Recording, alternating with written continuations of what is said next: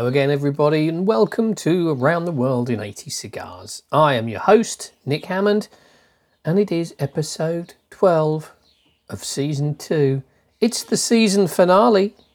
Now, I won't um, pledge to throw you a bonus episode at some stage over the next little while, but it might well happen. There's um, plenty of things to talk about and outtakes and things. Uh, but as I've said before, after running season one for such a long time um, and at a weekly level, it uh, it was a bit much really. So we've uh, cut back for this season. We've run bi-weekly, as as fans will know, and we're running 12 instead of the 20 odd we did last time. Uh, so I'm going to take a little, hopefully well earned breather over the summer and line up some more fun and guests for you and see what the enthusiasm is like out there for season three. Um, and it sort of feels poetic, really, as I speak to you. The baby starlings hopping about on the lawn, the sun is pouring down, it's really warm, and it feels like we've battled through a, a long, dark winter together and come out the other side. So maybe a good time to just have a little breather and take a step back. Uh, tonight, today's guest, I interviewed him actually back in that long dark winter, and uh, and it was freezing, and I logged on to him live in Nicaragua, and the sun was pouring down, and I just felt so envious of him for being there. So um, this is a very interesting interview. I hope you will find really interesting story of um, taking over family legacy and the pressures and the privileges that come with that. Um, buying, you know, a really well-known brand within a market when you yourself are not particularly well known, and how that came to pass.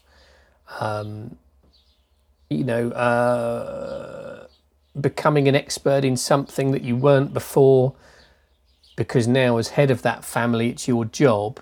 Um, you know, no pressure, but you're the fifth generation or whatever it might be of this hugely successful company. Don't drop the ball. Um, you know, stories of dynasty. What was the past? What's happening in the present? And what may be the future? All form part of the chat with today's guest. Uh, before we move on to our guest, as always, I'll talk to you about our partners, colleagues, and friends at Sautter of uh, Mount Street, Mayfair. Lots going on there as usual. Lots of videos going up with Lawrence on the Sautter YouTube. In fact, one went out, one went up last night and it's got 1,500 views already. Uh, really, really popular. Keep watching those. They are hilarious to do as well as to watch, I hope. Uh, we have some events coming up, Sautter events. There may yet, uh, there may still be tickets available for the Pyramides Challenge. Blind tasting of four sticks with some whiskies. That's always fun to do a blind tasting with you guys. I don't see anyone else in the market doing that actually. Um, and what else have we got? Uh, we're always cooking things up, Lawrence and I. So um, keep tuned and uh, and you can rely on him for entertainment and for all the finest cigar gear you could possibly hope for. Uh, Rutherford's of England, superb English bridle leather. Oh, there's a blackbird singing on the roof. You could probably hear that now. Everything is so joyful to be in the sun. Um, Rutherford's England, yeah, amazing stuff. Do check them out. Sister company of Leggett's, who I make the Oriental Cigar Gin with and they supply the expertise uh, and at their workshop to make some of the fantastic collaborative goods that we're doing through Leggett's. Uh, and Leggett's itself, we've got products going up very shortly. Do watch the website. You are going to salivate at some of these things, I promise you. And last and not least, Boveda, the masters of two way humidification. Our friends over there produce fantastic sachets which you just simply need to take out of the plastic, pop in your humidor, and walk away and forget. They will look after the humidica- humidification, should I say, for you. So, with that out the way, um, we're going to move through to our guest. Don't forget, Um, please like, subscribe, and review the pod. Um, I know you're watching in your great numbers. We smashed through that 20,000 uh, barrier as I promised with our last wonderful episode with Eddie and Edward Sahakian. That has attracted thousands of listens. Um, and we want to keep doing it. We need your support. No feedback means that we just lose the will to carry on doing this. So if you enjoy, please let us know. Suggest who you'd like to hear. Um, you know, any new features you'd like to see, any regular things on here. Always open for a discussion and very grateful for your help and your support. Right, that'll do for now. Let's move on because I'm going back to that freezing cold office I was sitting in at the time, and I really did have a hot water heater, a hot uh, a hot air heater rather, blowing on my feet to stop them seizing up and freezing. Um, and on the screen was those incredible blue skies and palm tree fringed fields of Esteli. I'm going to hand you over to my earlier self to talk with Fred van der Marliere of J. Cortès Cigars, the van der Marliere cigar family, and of course, Oliva. Fred, hello, sir. Hello, Nick. Hello, everyone. How are you? Are you well? I'm very fine. When I have the, the honor and, the, and the, the pleasure to talk to you, I mean, uh, it brings back some uh, rest and, uh, and some good souvenirs.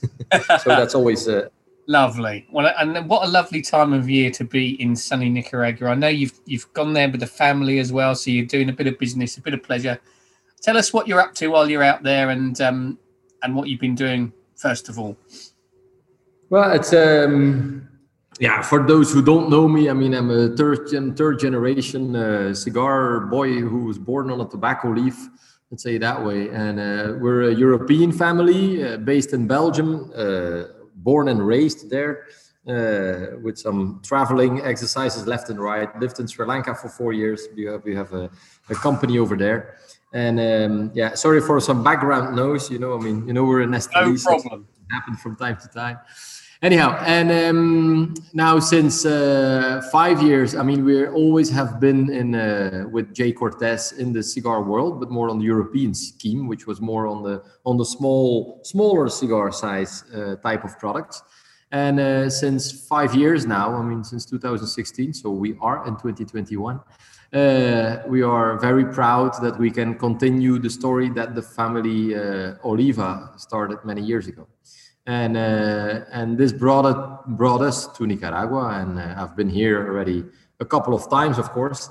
Um, but yeah, I mean, it was a dream for me to uh, to move here for a little period. I mean, uh, one one fun part of cigar making is uh, is the dreaming part, and the dreaming part is. I mean, there are a lot of dreams, but one of the dreams is, of course, the blending and, and the surprises you can have with uh, with with blending tobaccos and the, and the nice things that can come out or the nasty things that can come out. But i mean making these cigars towards products that are really good and and and and that the yeah i mean that you make for yourself but also i mean for people who love cigars and um, out of belgium this is possible of course. We have great people here in nicaragua. I mean uh, who know even much more than i about uh, about tobacco and about everything. So we have a fantastic team here. Uh, we have, uh, I mean, Gilberto, who's still also, I mean, joining us in these exercises, but we have local guys like Ernesto, like Pablo, I mean, who worked for many, many, many years in the factory, Oscar, who all have a fantastic palate and who, who helped develop, I mean, uh, the Series Vs and the Melanios of Oliva. And being with them for a while to blend is totally different than having doing the exercise during a couple of days while you're here, sending over the cigars to Belgium, I mean, a couple of months later, then trying them out. So while being here, I mean, my my goal was really once to travel eh, and to come and live here. But I have a family and uh, and a, a, lovely a lovely wife, even when she's not sitting next to me. I mean, I'm positive about that. Uh, and leaving for three months or six months, I mean, could do well, but with small kids of two, seven, and nine, it's maybe not the easiest thing. No. And uh, and then I think it was October, November. I mean, yeah, we had some discussions about okay. I mean, it, it popped up again in my idea, and I came home with the with the proposal, and uh, and she was immediately on. We had some uh, long distance schooling already in the the first half of the year, so it wouldn't change that much for the kids. I mean, we had to teach them at home, so the school was very open, very supportive so I was finally very, very happy that I could, um, yeah, that we took the decision to leave.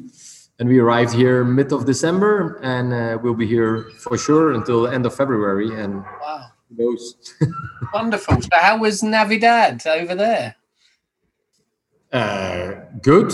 Well, I mean, uh, I mean, it's an ex-Spanish uh, colony, so they're very Catholic. So yeah.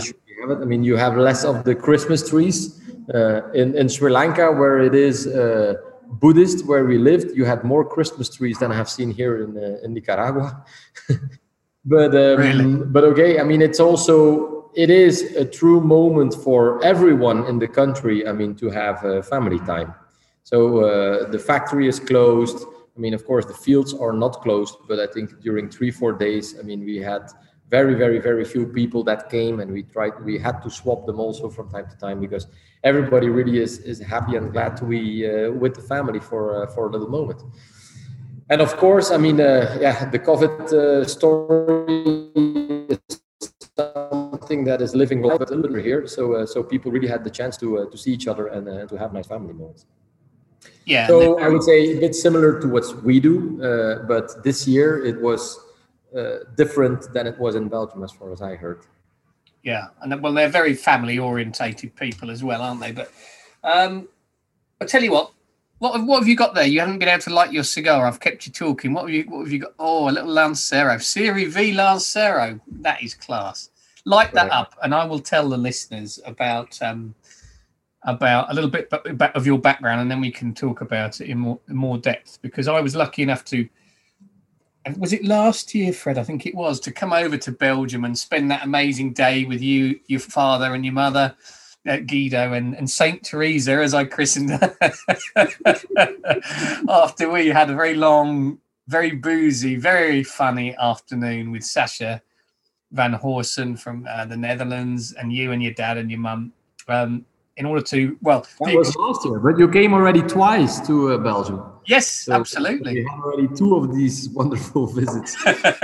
But i took you to the middle of nowhere of little belgium but uh, yeah, yeah, any excuse any excuse. And we turned up uh, and it was frosty and cold and really foggy and we got lost several times which was very funny in its own right. Then we eventually turned up and had a wonderful meal. And that was a really um, the excuse for that day was doing an article for Cigar Journal, wasn't it? But really, we just wanted to get together and and chat and talk about families and things. And I know that that's a huge part of your philosophy and has been in, for generations. Now, I'm right in saying, I think, aren't I, that it was was it 18? Uh, sorry, 1926 when um, when Marit started the company. Yeah. 95 years ago. Yeah, correct. so it, well, before we go on, I must say to you in five years' time, we need to be thinking about your uh, centenary book already. but tell us the history. I know a bit about it. A, a lovely story. A l- little village called Moen in Belgium. Um, and Moritz van der Marliere, who was who was basically involved with the church, uh, but he had a growing family. Um, eight kids, I think it, it is correct. Four boys one of which was Guido, your father, and he needed uh, five boys, sorry, and he needed to earn some money. Uh, and so he thought, I'm going to start rolling cigar, little cigars, and see how they go. And it went very well, didn't it? Indeed, and it's it's funny to think about that. You know, uh, I, anyhow, for the hundred years, I will uh, surely contact you, Nick. Uh, was sales picture, some free publicity on his own podcast but uh, but okay, uh, I will. No, my um, it went rather well. Yeah, I mean, it's um, it was. It's quite funny to me to think that in Belgium, starting a cigar company uh, in 1926 was not something strange. Right.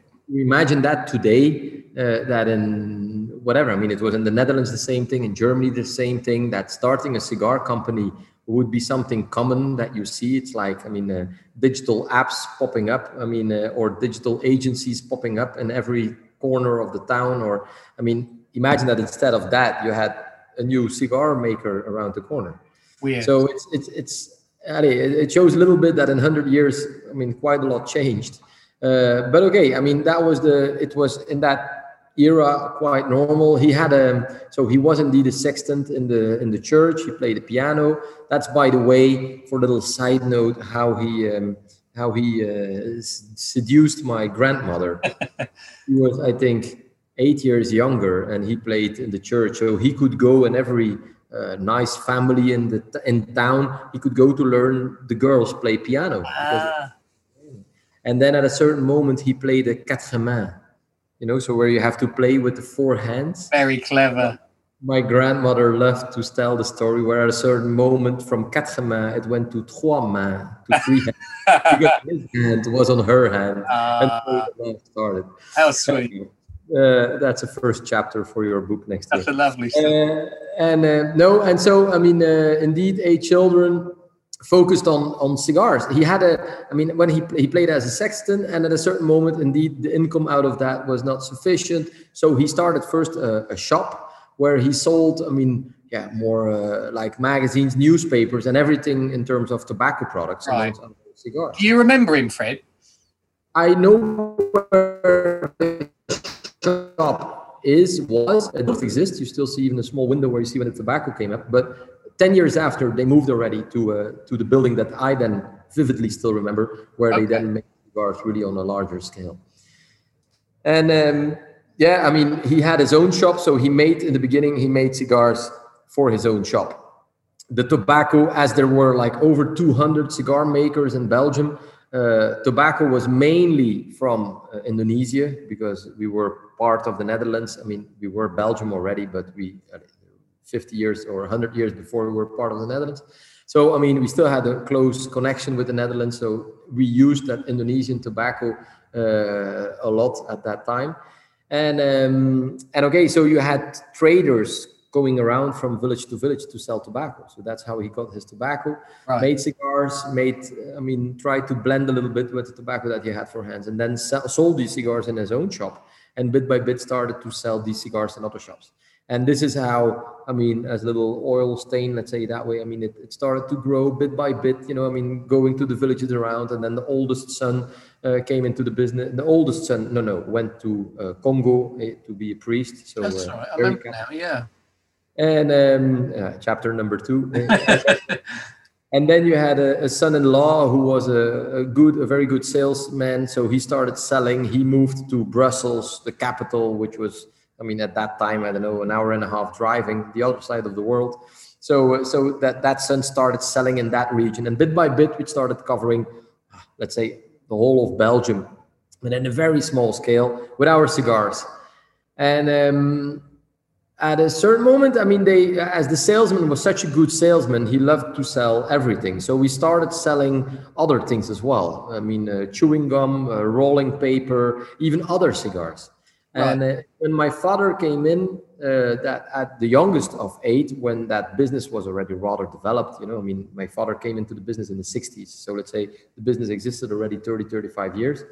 That he felt that we were in a kind of dangerous, maybe dead end street where we are not owner anymore of what we sell. And uh, we sold for a long time Henri Wintermans, for example, in Belgium. So yeah. Special thing.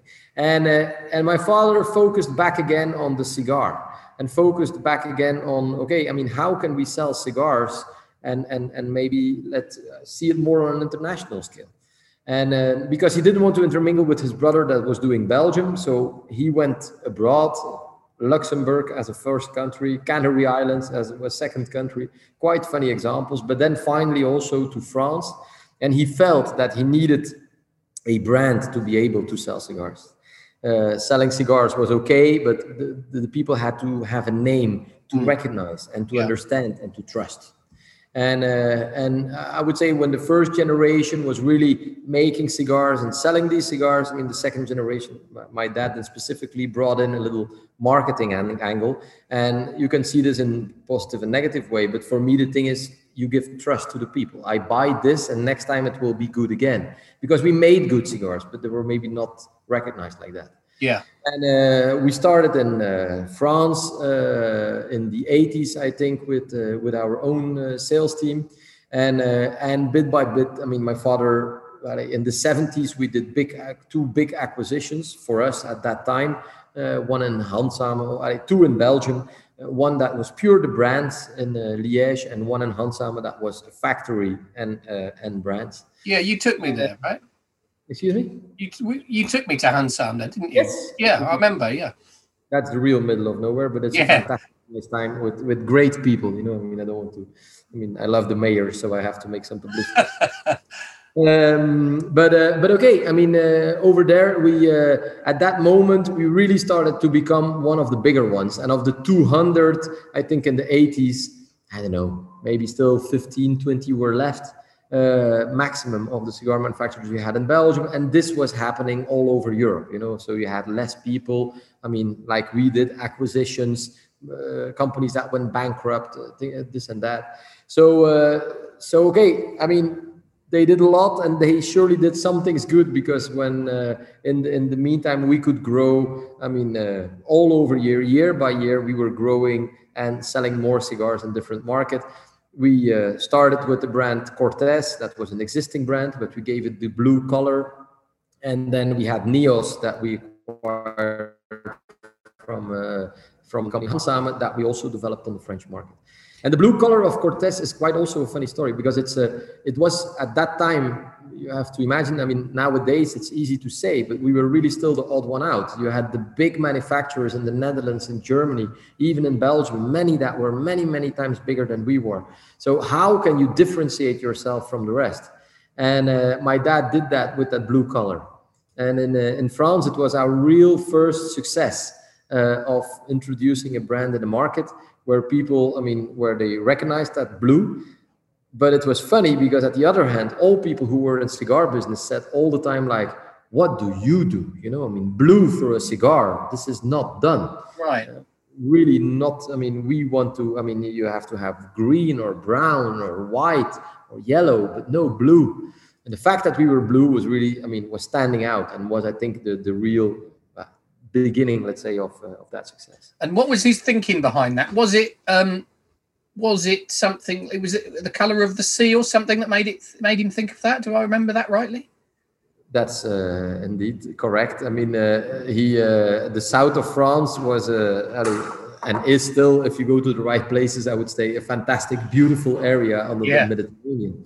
And so, if you see the Mediterranean as it should be, uh, I mean, the, the, the water is is is blue and does have, I mean, an evolution in terms of color from light to dark blue, and uh, and that type of color, yeah, color sets, let's say that way, is something that surely struck his mind and uh, and that he tried to replicate on on the box when he was looking to the beach and he i saw i see beautiful girls passing by i always thought he was looking to the girls but finally That's his excuse, yeah.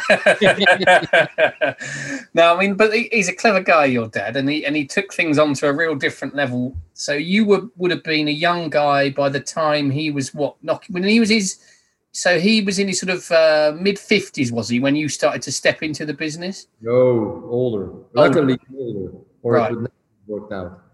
Uh, I was. Uh, he was forty when I was born. Okay, right. So, uh, so that means that he was 65, something like that. I mean, I, uh, I, I, did university, so I was, let's say, 23 when I started, and then I started first a couple of years. We have had a, a company that did some roll your own, so I worked there for a couple of years, learned yeah. a lot about tobacco again, and uh, things like that. I mean, it's like I said, you know, born on a tobacco leaf. So that means during your life, you're always in touch with tobacco in some way or another. That's for the whole family, my mom, my sisters, everybody. Right. But um, but okay, when I was, I would say, uh, 27 or six, I moved to Sri Lanka where we have our company. And there again, I didn't work directly for my dad. There was somebody in between. And it was only when I was 29, 30, when I came back to Belgium, when he was 70, that I really started really officially, I mean, a little bit more active, playing an active role within the business. But we never had a kind of plan, you know. I mean, nothing was exactly no. like first this that. Maybe it was planned in his head. I have to say, he never really. Uh, so you never felt under pressure to do that, or or did you fight it at first? Did you want to do something different? No, I wanted my first job that I wanted to do was uh, indeed, I mean, something else. I mean, I right. wanted to work. I mean, what I liked about a job in, uh, in with with some uh, or big consultancy firms or big companies as a whole is that you can learn a lot and you can do different things on a short time. And uh, and that was let's say in, in after my university studies the things that I applied for. But then I decided to travel for three months. So then every, I mean thing job interview that I did was like, yeah, I can start in four months from now. It's like, yeah, why? because I will backpack in Southeast Asia. Yeah, well, they say come back when you're back. I say, okay, okay. So uh, and during my trip there, my dad made me job offer uh, within our row your own business for a department. I mean, he said like, look, I mean, I want to hire somebody that I can fire in six from months from now, and. Uh, the easiest one to do that with is you. say, okay, thank you. so, I mean, that's how I ended into the business and I accepted that offer. You know, it's not, you can be, okay, you can fight against it, but look, you have to see reality too that you have, uh, it's not an obligation, uh, yeah. but it's a kind of honor uh, that you're able to do that. Let's say that way. Yes. Uh, my oh my okay. Finally, my father. They were with eight at home. Uh, five were active in the business. He was the youngest one, and due to internal regulation, everybody had to sell his shares when they were 65, and nobody was active in the business. Ah, right. Except of one uncle, nobody was active. So that means that shares in my father, and finally all shares came in the hands of my father, but still with a good family uh, relationship. This I really want to stress. Every year we still have a New Year's Eve party with the Van der Marlier family, and everybody is there. And, and that's something that I love about our family business history is that we one could make a success of the of the family business, but that at the other side, I mean, we could keep the family together, which is often, I mean, it's often the one or the other. Yeah, and, and also that applies to you and your sisters as well, doesn't it? That's true. And uh, that's true. And I will come back to that later. Okay. Just to say that when you then see compared to your cousins uh, who do not have, I mean, they maybe they have had, maybe they have not had. I mean, I was not there at that moment, but I mean, they have not that opportunity to continue. I mean, a family business that our grandfather, it's, I mean, by the God's sake, it's the grandfather of all of us started.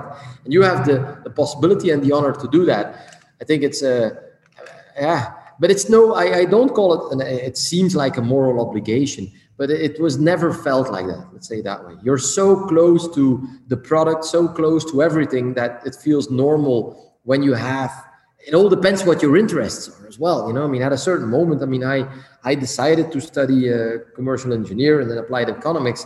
Why? Because okay there was a certain interest in that. If i would have studied uh, arts or or maybe or, or or doctor or whatever okay, there wouldn't have been no no choice, and, and things would maybe be gone in a total different way. But when the economical side is interesting you a bit, when the product is interesting you, I mean, why not taking it up? And it's a backpack that you carry, but it's at the other hand something that you can carry with proud and that you have to be proud of. Yeah. And correct with my towards my sisters later on. I mean, uh, I mean, what did I learn out of that? It is, of course, that thanks to a good, I mean, working together with family is good, is great. And a family and a family business is the strongest asset that the business has, yeah. but it can immediately be the weakest asset as well. Sure. It brings in emotions within a, a rational thing. Yeah. And, and and honestly, yeah, I mean that's good because it can make sure that rational things like uh, profits or uh, growth or whatever can emotionally be balanced by family values. So, in a sense, that's the fantastic part. But if these emotional or these values, I mean, tend to have the majority of uh, and go above those rational things of the normal business life, yeah, then you're in imbalance on the other side, and then it's dangerous.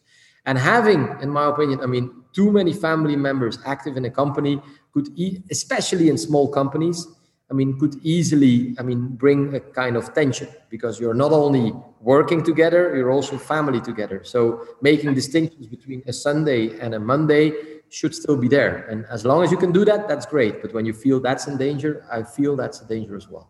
Yeah. And so as such, I mean, with my sisters also, they are 10 and 14 years older. You wouldn't say it, eh, but this is no video podcast. No, no. it would be video, and you would see my sisters. You would think we are from the same age, but okay, really? they are 10 and 14 years older, and uh, they were active in other things, and I was the only one active in the cigars. And right, of course, emotionally, again, this is a very, very tough and not easy decision from their part.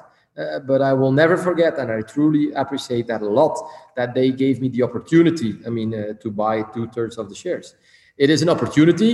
It is a big challenge. You know, I went to the bank and I had to uh, go and, uh, and get a, a, bank loan. I mean, I didn't. We have a kind. I, I know I'm an entrepreneur with a cushion. That's something else. But okay, I mean, I didn't touch the cushion to to do this because I really wanted to try to do this on my own. Right. And hey, if you have to get a loan for two thirds of your shares, I mean, that's putting yourself into a quite a challenge.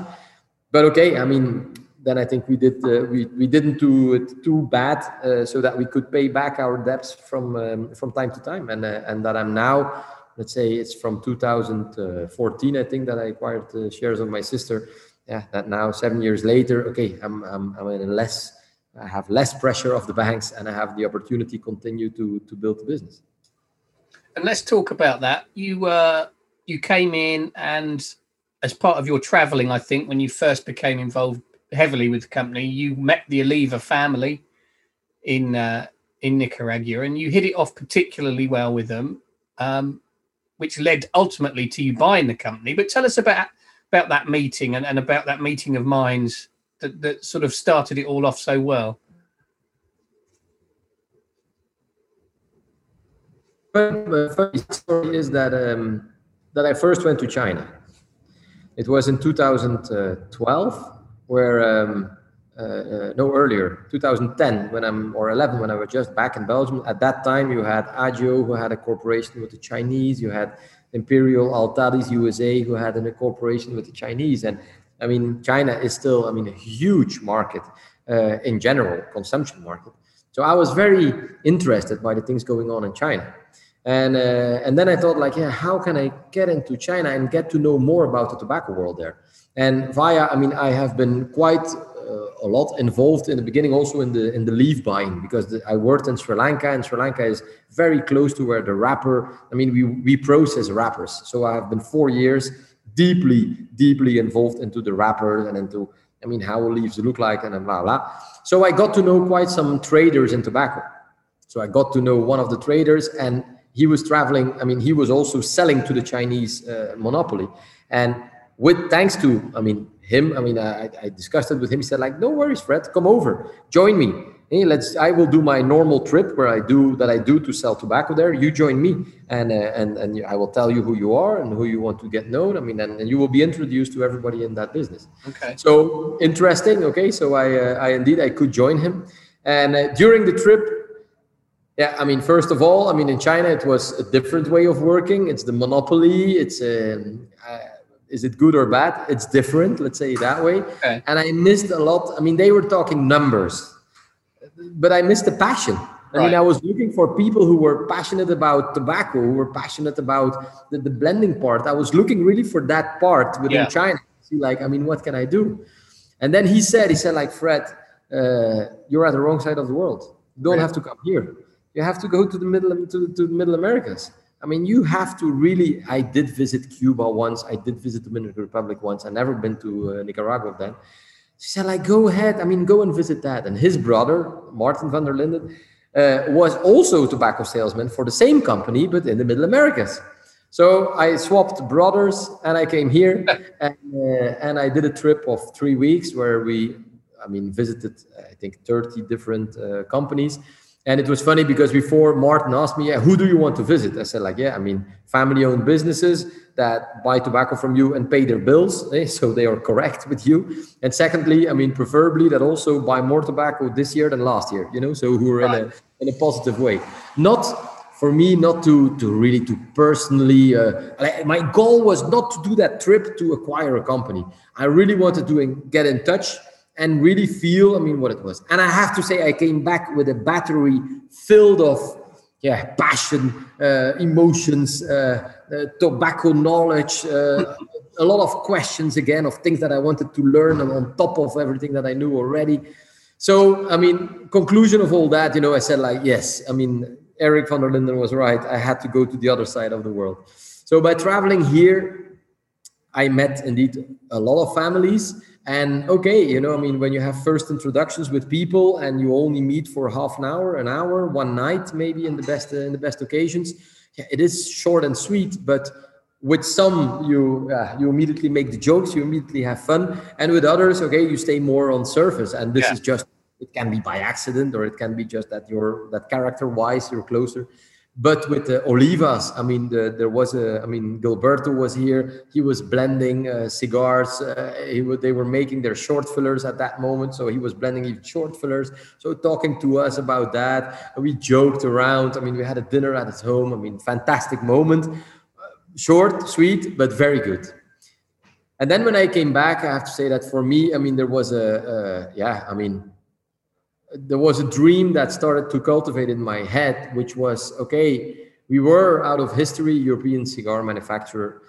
Yes, you make these small cigars, but unfortunately, in the market of the small cigars, a, a majority of smokers don't really smoke it because they go for the taste, for the flavor, for the tobacco, for the product. You know, I mean, it it gets unfortunately from time to time much more a real consumption product than an indulgence product. Yeah. And i miss that part you know i mean? And uh, and in our when i, I also visited uh, companies in europe you know i mean? And and then i said like we miss something you know i mean? In our portfolio what we have premium handmade cigar that a person would love to have. I mean, to to to rethink, to go back to the core. And we started even without selling premium cigars to give our salespeople again tobacco courses. They got sales courses before how to sell. Now we gave them tobacco courses. They have to know about tobacco and how difficult it is to make a wrapper and what fermentation means and how I mean how how long the process is from the seed until the cigar if they don't know that and they don't carry that passion, how can they, for God's sake, sell cigars in the right way? And so that dream came to make premium cigars. And then it was like, yeah, I mean, can I make a premium cigar? Let's be honest, no. I mean, I'm, I'm, I am who I am. I have, my, we have our strength, but also our weaknesses. Yeah. After doing the trip here, the idea was indeed to, I mean, to say like, okay, why not working together with one of the families here? Because you feel the families here for them europe is far away. You know i mean? It's the us right. Europe and the rest of the world let's say the rest of the world. You have the us you have the rest of the world. And i cannot blame them. The us is very easy. It's one box for a, a country that sells two-thirds of the world's uh, cigars you know? So why would you care about such a complex difficult crazy continent like europe or exactly. like the rest of the world a Brexit is something they don't have to think about then. No. Right? so lucky them. Lucky them. so in a way, you know, I mean, then I thought like, yeah, I can give them something. I mean, we are used to. I mean, we we're not used to work in the U.S., but we're used to work in that complex world, and that complex world that seems for them very complex is not complex for us. It's normal. It's our normal. So with that help, you know, I mean, I, I came and started some discussions with some families, among others, the Olivas, and uh, and yeah, to say like, why don't we make a cigar together? And we really call it the story of two families. Right. You know, I mean, you're a family, we're a family. You're three generations, five generations, uh, we're three generations. So we talk about these stories. Values are the same. We make, we blend the cigar together, and I will really put all my efforts that I can I will buy you the cigars and you have your part of the profit and I will sell them in Europe and, and do all I can to have them widespread all around. Which was, in my opinion, I mean, uh, I'm still happy with that idea. But I said in the same, uh, let's say, idea uh, exchange, uh, said like, yeah, uh, but know that if you're planning to sell your company, I mean, let me know on beforehand because the story of two families is totally different than the story between a family and a conglomerate. Yeah. Or a big company. Right. So we really have to be open and honest about that to us. and uh, and the Olivas, I mean, and this shows their values, their way of thinking. I mean, were uh, were so honest to say and to be open to me to say when we started developing the product, like Fred, we will stop the project, unfortunately. I said, like, why? Yeah, yeah, because you warned us to stop the project the moment we were selling the company, and we're in, I mean, this situation that we decided as a family now, I mean, to sell the company. Well, that shows their integrity, as you say, because they could easily have carried on and you don't know whether it's ever going to go through, do you? So you you know you could have hedged your bets and carried on, right? Indeed, indeed, indeed. And I can only, I mean, thank them for that, and and and and yeah, I mean, confirm that in that sense, the companies are very close to each other because they are all born out of family values that are very similar. Yeah. And at that moment, anyhow, I mean, when that came, it was a big disappointment because we couldn't start making our product together. I, have to say, I mean, the first impression was or reaction was, oh no, god damn! I mean, it was a perfect match. This was uh, made in heaven. Did you get to the stage of blending and things? Uh, no. I have to say we were not so far yet, but okay. we were in the stage of deciding that we would do it. You know, I mean, so so that right. was for me very important. And, and was that the first time in the back of your mind the little light went on, and you thought maybe we can buy them? Yes. Really. Uh, yes, I mean, okay. I mean, you. I think people. I hope uh, we all live with dreams in our head. Yeah. And uh, and that one day we maybe could produce cigars in an own factory uh, somewhere in, in in in the Middle Americas. I don't say that it wasn't a far far away dream, you know. I mean, but it was something that I saw for myself 20 years from now you know i mean and nothing that that i saw on such a quick pace happening and my father was always a little bit against it because he said like fred starting a long filler today my god this is impossible you know, acquire a small wheel that is already turning around instead of try to push a wheel forward and start right. to, to run and okay, it's true what he says, but okay, I said like, Daddy, it's not that you walk in and say like, Hey, I mean, do you sell your company? I mean, it's it's it's even it's offensive, you know. I mean, it's not something that you that that works and that that in a way was not in it, it it's not in my veins to do it that way. I said like, whatever, we will see what comes. What comes comes, but it's not a priority. And so, was it the first time? It was a, long term dream. But then, of course, I mean, it didn't take uh, seven weeks before the the coin in my head flipped from uh, from a disappointment to maybe this is an opportunity. Right. And uh, and, and whereas then of course i mean start the talks with them and have to say uh, even on the first in the first round we lost. And it's only six months later that then we uh, we came back into the picture uh, really? and, uh, and and and finally could come to an agreement. But these I mean, best, the best things and the best deals are never the ones that just happen you know they're the ones that fall through and you think they're gone and then you make it work. And in the end you think how the hell did we get there? Was it a bit like that? It was uh, yeah it was surely like that. Again for me i mean once you're in that flow of having the opportunity looking with it because also financially i mean you have to uh, make sure that it works. And, yeah. uh, and again i mean go to that same bank uh, where uh, two years ago i started uh, i mean getting a big loan was quite of a challenge. But okay i mean when I got everything okay, when the square was fully filled and, and, and okay, it was like, yeah, I fully go for it. And then I'm then I love to really go fight and go and try to go till the end until I have it. But okay, it's true that I mean it was from yeah, disappointment to happiness, disappointment to happiness, disappointment to very happiness. Yeah. Yeah. But Nick, that's one part, and that's let's say the the maybe the romantic part of of getting to the acquisition. But I have to say, for me, still, uh, I think the biggest accomplishment for us is the fact that five years later, the company still exists, and the people who worked with the family Oliva are still working with us and are now feeling part of. I mean, the van der Marliere, the family, whatever. I mean, are still feeling part of a family, and and and maybe family changed a bit, but in the core of everything, nothing really changed. You know. No, and you've said to me before, it's one thing buying a company; it's something entirely different running it once you've bought it, and and there's a whole whole range of emotions wrapped up in that, isn't there? You've got you know people that have worked for a family, some of them I presume for a very long time, who have their own set way of doing things, and then they have this company that perhaps they haven't heard of comes in and buys them and says, right, we're going to take over, and everybody worries what's going to change. Is it going to be bad? Is it going to be good?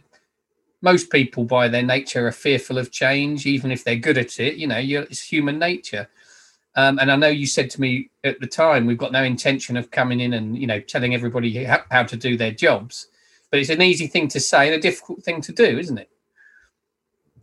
No, no, it is indeed, and uh, yeah, again, I mean, uh, it is because they also did their job well that it was easy to say, "Do your job and let's not change it." Yeah. And on the other hand, it's also coming in and and checking and talking with the people about, you know, I mean, looking what their worries are, because also in our company, people have worries or have cool. problems. Yeah. I mean, that's everywhere, you know, that's inherent. And it's in a family like that, you know. I mean, when an outsider talks to my kids, I mean, they will say, This is great in our family, and this is what I hate in our family. yeah. So so when you come as an outsider and you try to focus on what they don't really like or what is not going well in their family or in their day-to-day work, and you try to tackle these things at first and really focus on them to really make them better and to show your willingness to really make it better uh, it it's not something that i read in books or that i uh, said like i will do it that way. But when looking back retrospecting it's something that we did uh, out of ourselves. And and and and it's something that helped a lot uh, to have i think everybody on board even the most skeptical or the people who worked indeed for ages since the beginning with the family. And you have quite some of them you know and and it was a great family. I mean nc you know i mean there you can't say a lot of bad things about uh, about the family. No that's true. And it, and it, and it boils down to uh, uh, its basis is treating people as individuals and and having respect for what is important to them as you say. And you you've told me before that you know things like the chairs they sit in and the environment that they're based in and, and all of that stuff that affects them daily and affects how they feel and and how they feel when they work is important to them. And you made sure that you addressed that. Indeed. And then you went back to the bank and said look now we want to build a factory yeah look i mean uh, that's uh, the things that happened, the the, the roller coaster that uh, that happened in the five years after, or uh, uh or maybe sometimes think that uh, sometimes things that I, yeah, maybe sometimes I'm a I'm a lucky man that uh, doesn't think too much, you know. so because I don't think too much, yeah, I mean things things go on and I say yes, and then it's only some sometimes afterwards that I say like, what did I did I really now say yes to this? I, right idea. It's a great idea. I mean, I'm I'm skeptical about ideas. Though it's not that I say yes to everything, not at all. But uh, but I'm I'm I'm I'm positive, and I believe in the future, and I believe in in and if people tell me things and truly they can prove that they need this to make it better, I truly believe that this is true. You know, I mean, and and and then I'm yeah, I mean, I, I, I jump, you know, I jump together with them. Uh, but yeah, it happened. Then I didn't go to the bank to really say I want to build a factory or whatever. I mean, it was just like, yeah, let's do that. I mean, do we have the money? Yeah, yeah, it will be okay if we do this and this, fine. But we didn't have strict cash flow plans and whatever. But I got, I learned by doing, and now I have a cash flow plan because I mean, it, it happened two, three times that it was like, yeah, okay, we took the decision, we're building it now, but now, I mean, yeah, well, now we need the money. It's like, my God, where will I find it now? and uh, and okay, left and right, it worked out. These things to have those are like little bumps then on the road. Um, but then you learn out of it. You say like, oh, oh, oh, oh, next year, no way, because it was okay. We could, we had the money to build a factory, but we never thought that. Indeed, I also said yes to buy more inventory of tobacco, and we never thought that I say yes. I mean, put the granel full of cigars and make sure that we have. I mean. Uh,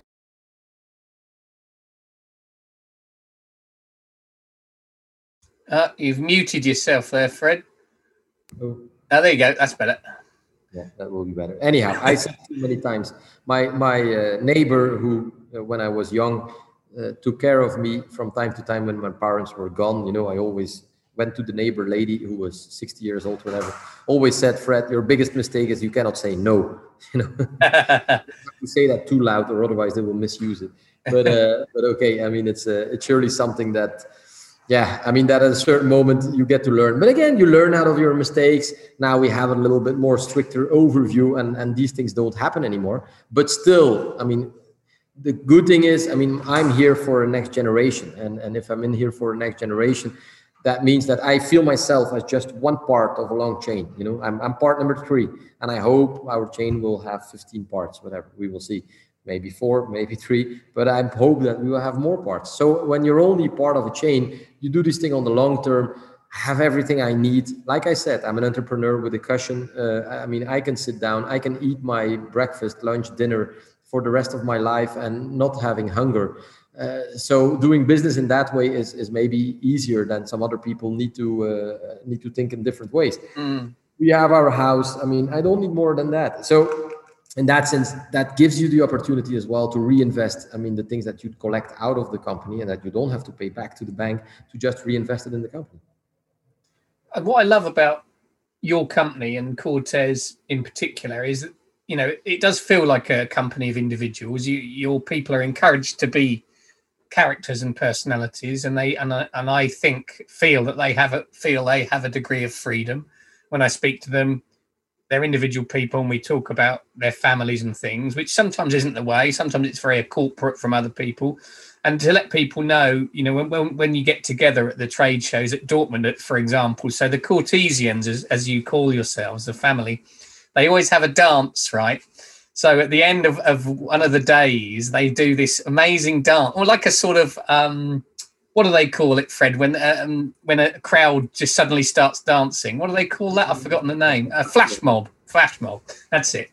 Um, and it's like that. So by now, everybody knows this is going to happen, and there's a, there's a bit of a word goes out at the 5 p.m. on the Cortès stand. So the place gets packed out, and these and these poor people all jump in and do some crazy song, of which I would hasten to reassure you that Fred is heavily involved, and they do this dance and you know, it's just brilliant. And, and I love that fun side of that fun, slightly crazy, slightly Flemish side to, to the company really comes through. And that's to your credit.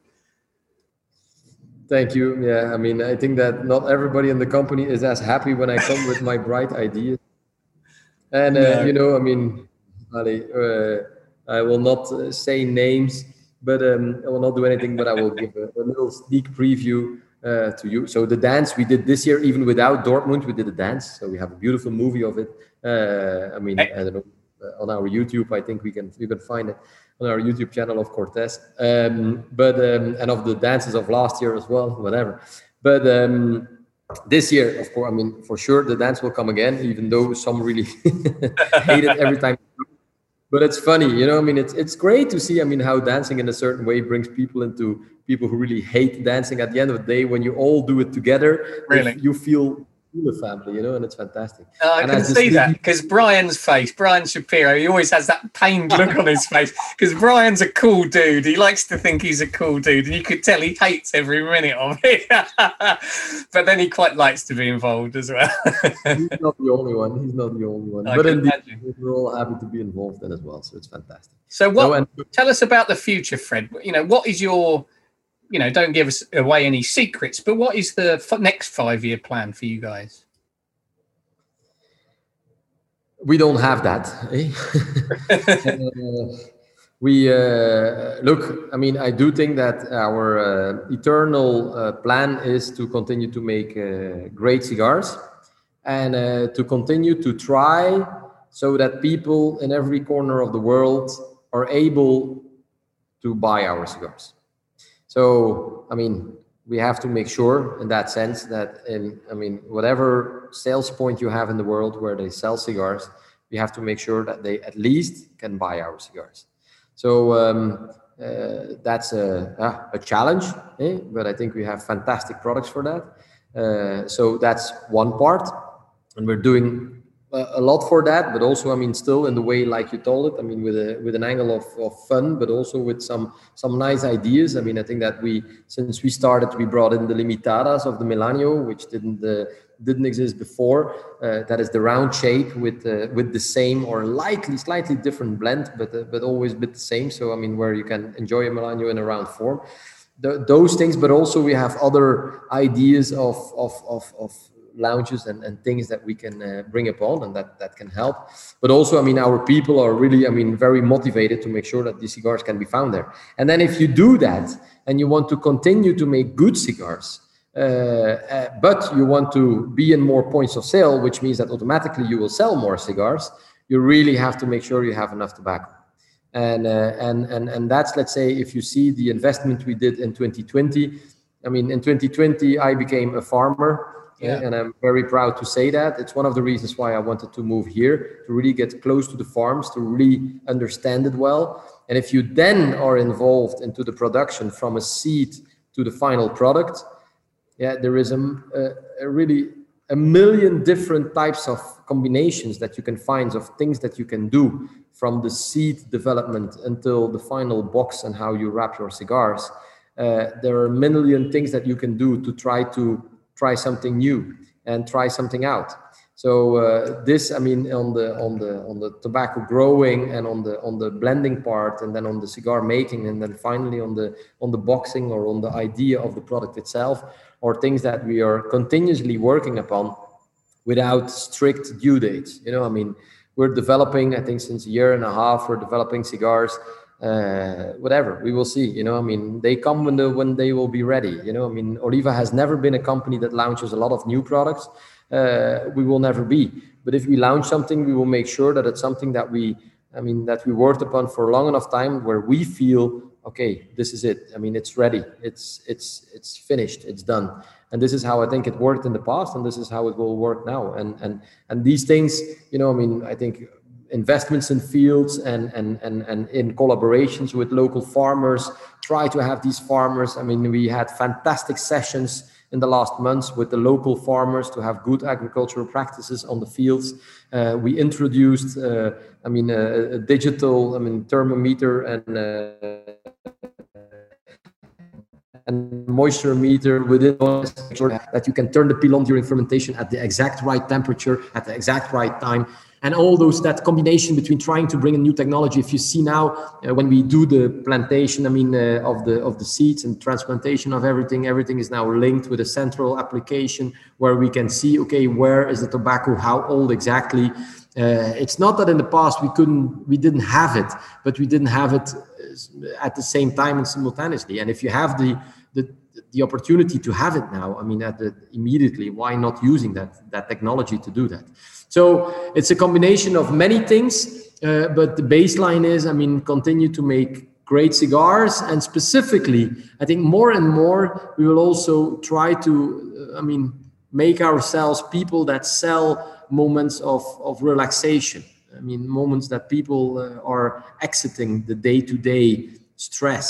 And uh, and if you see what COVID brought, I mean, okay, it brought, I think, for a lot of people also like a little reflection of, okay, I mean, I'm hurrying, hurrying, hurrying, but I enjoy being at home at my ease, maybe on a Sunday afternoon. Well, a cigar is something that can help you to force yourself to be out of this world for an hour and uh, and and being able to bring that also to people is for me very very very important yeah very wise words and and and um massively overlooked i think even in within the industry because it's easy to get wrapped up in blends and cigars and numbers and bales and plantations but the point of the whole exercise is doing what you described and and it brings solace to so many people in so many different situations. And I think if you can keep that at the forefront of your mind, which you obviously do, then you really are doing it the right way. Um, so it, lovely to talk to you. I know you are there with a family and you're there to work as well. Give them all my love. Thank you for taking the time to speak to us today. I really look forward to seeing you in person and hopefully one day joining you there in Esteli. And you're more, and more, and more than welcome. Know that, you know. I mean, uh, our uh, the fields and the factory is open for you if you uh, want to roll some cigars. Uh, we have a beautiful cigar rolling school. Uh, I'd be hopeless. It's always a pleasure to to be with you. And uh, the best, let's say, proof of that is the fact that I mean, we pass an hour and it feels like five minutes. Yeah, I, I agree. It really does. Thank you for your time, my friend. I'll, Take care. Stay safe. See you soon. See you. Bye, Nick. Thank you very, very much. Thank you, Fred. Fantastic stuff. Lovely to hear his voice again. great fun. He's slightly crazy, is Fred. He won't mind me telling you that.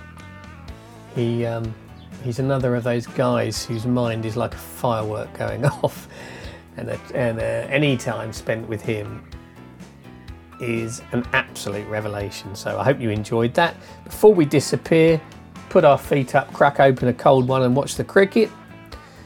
Don't forget, uh, those of you who haven't purchased a copy of Around the World in 80 Cigars, the book, then you should. And if you have, perhaps a friend would like one. You can uh, contact me through my website to order a book. Uh, you can email me, nick at nick-hammond.com. Uh, and if you request a message, I will personally dedicate your book to you or to your chosen friend.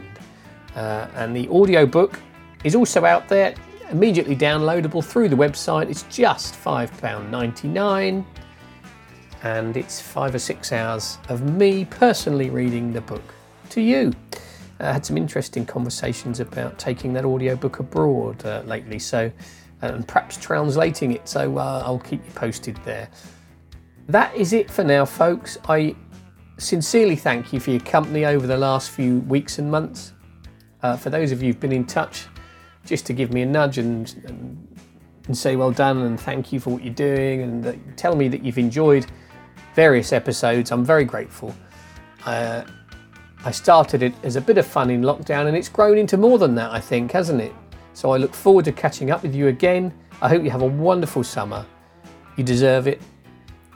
Stay safe, look after yourself, and look after each other.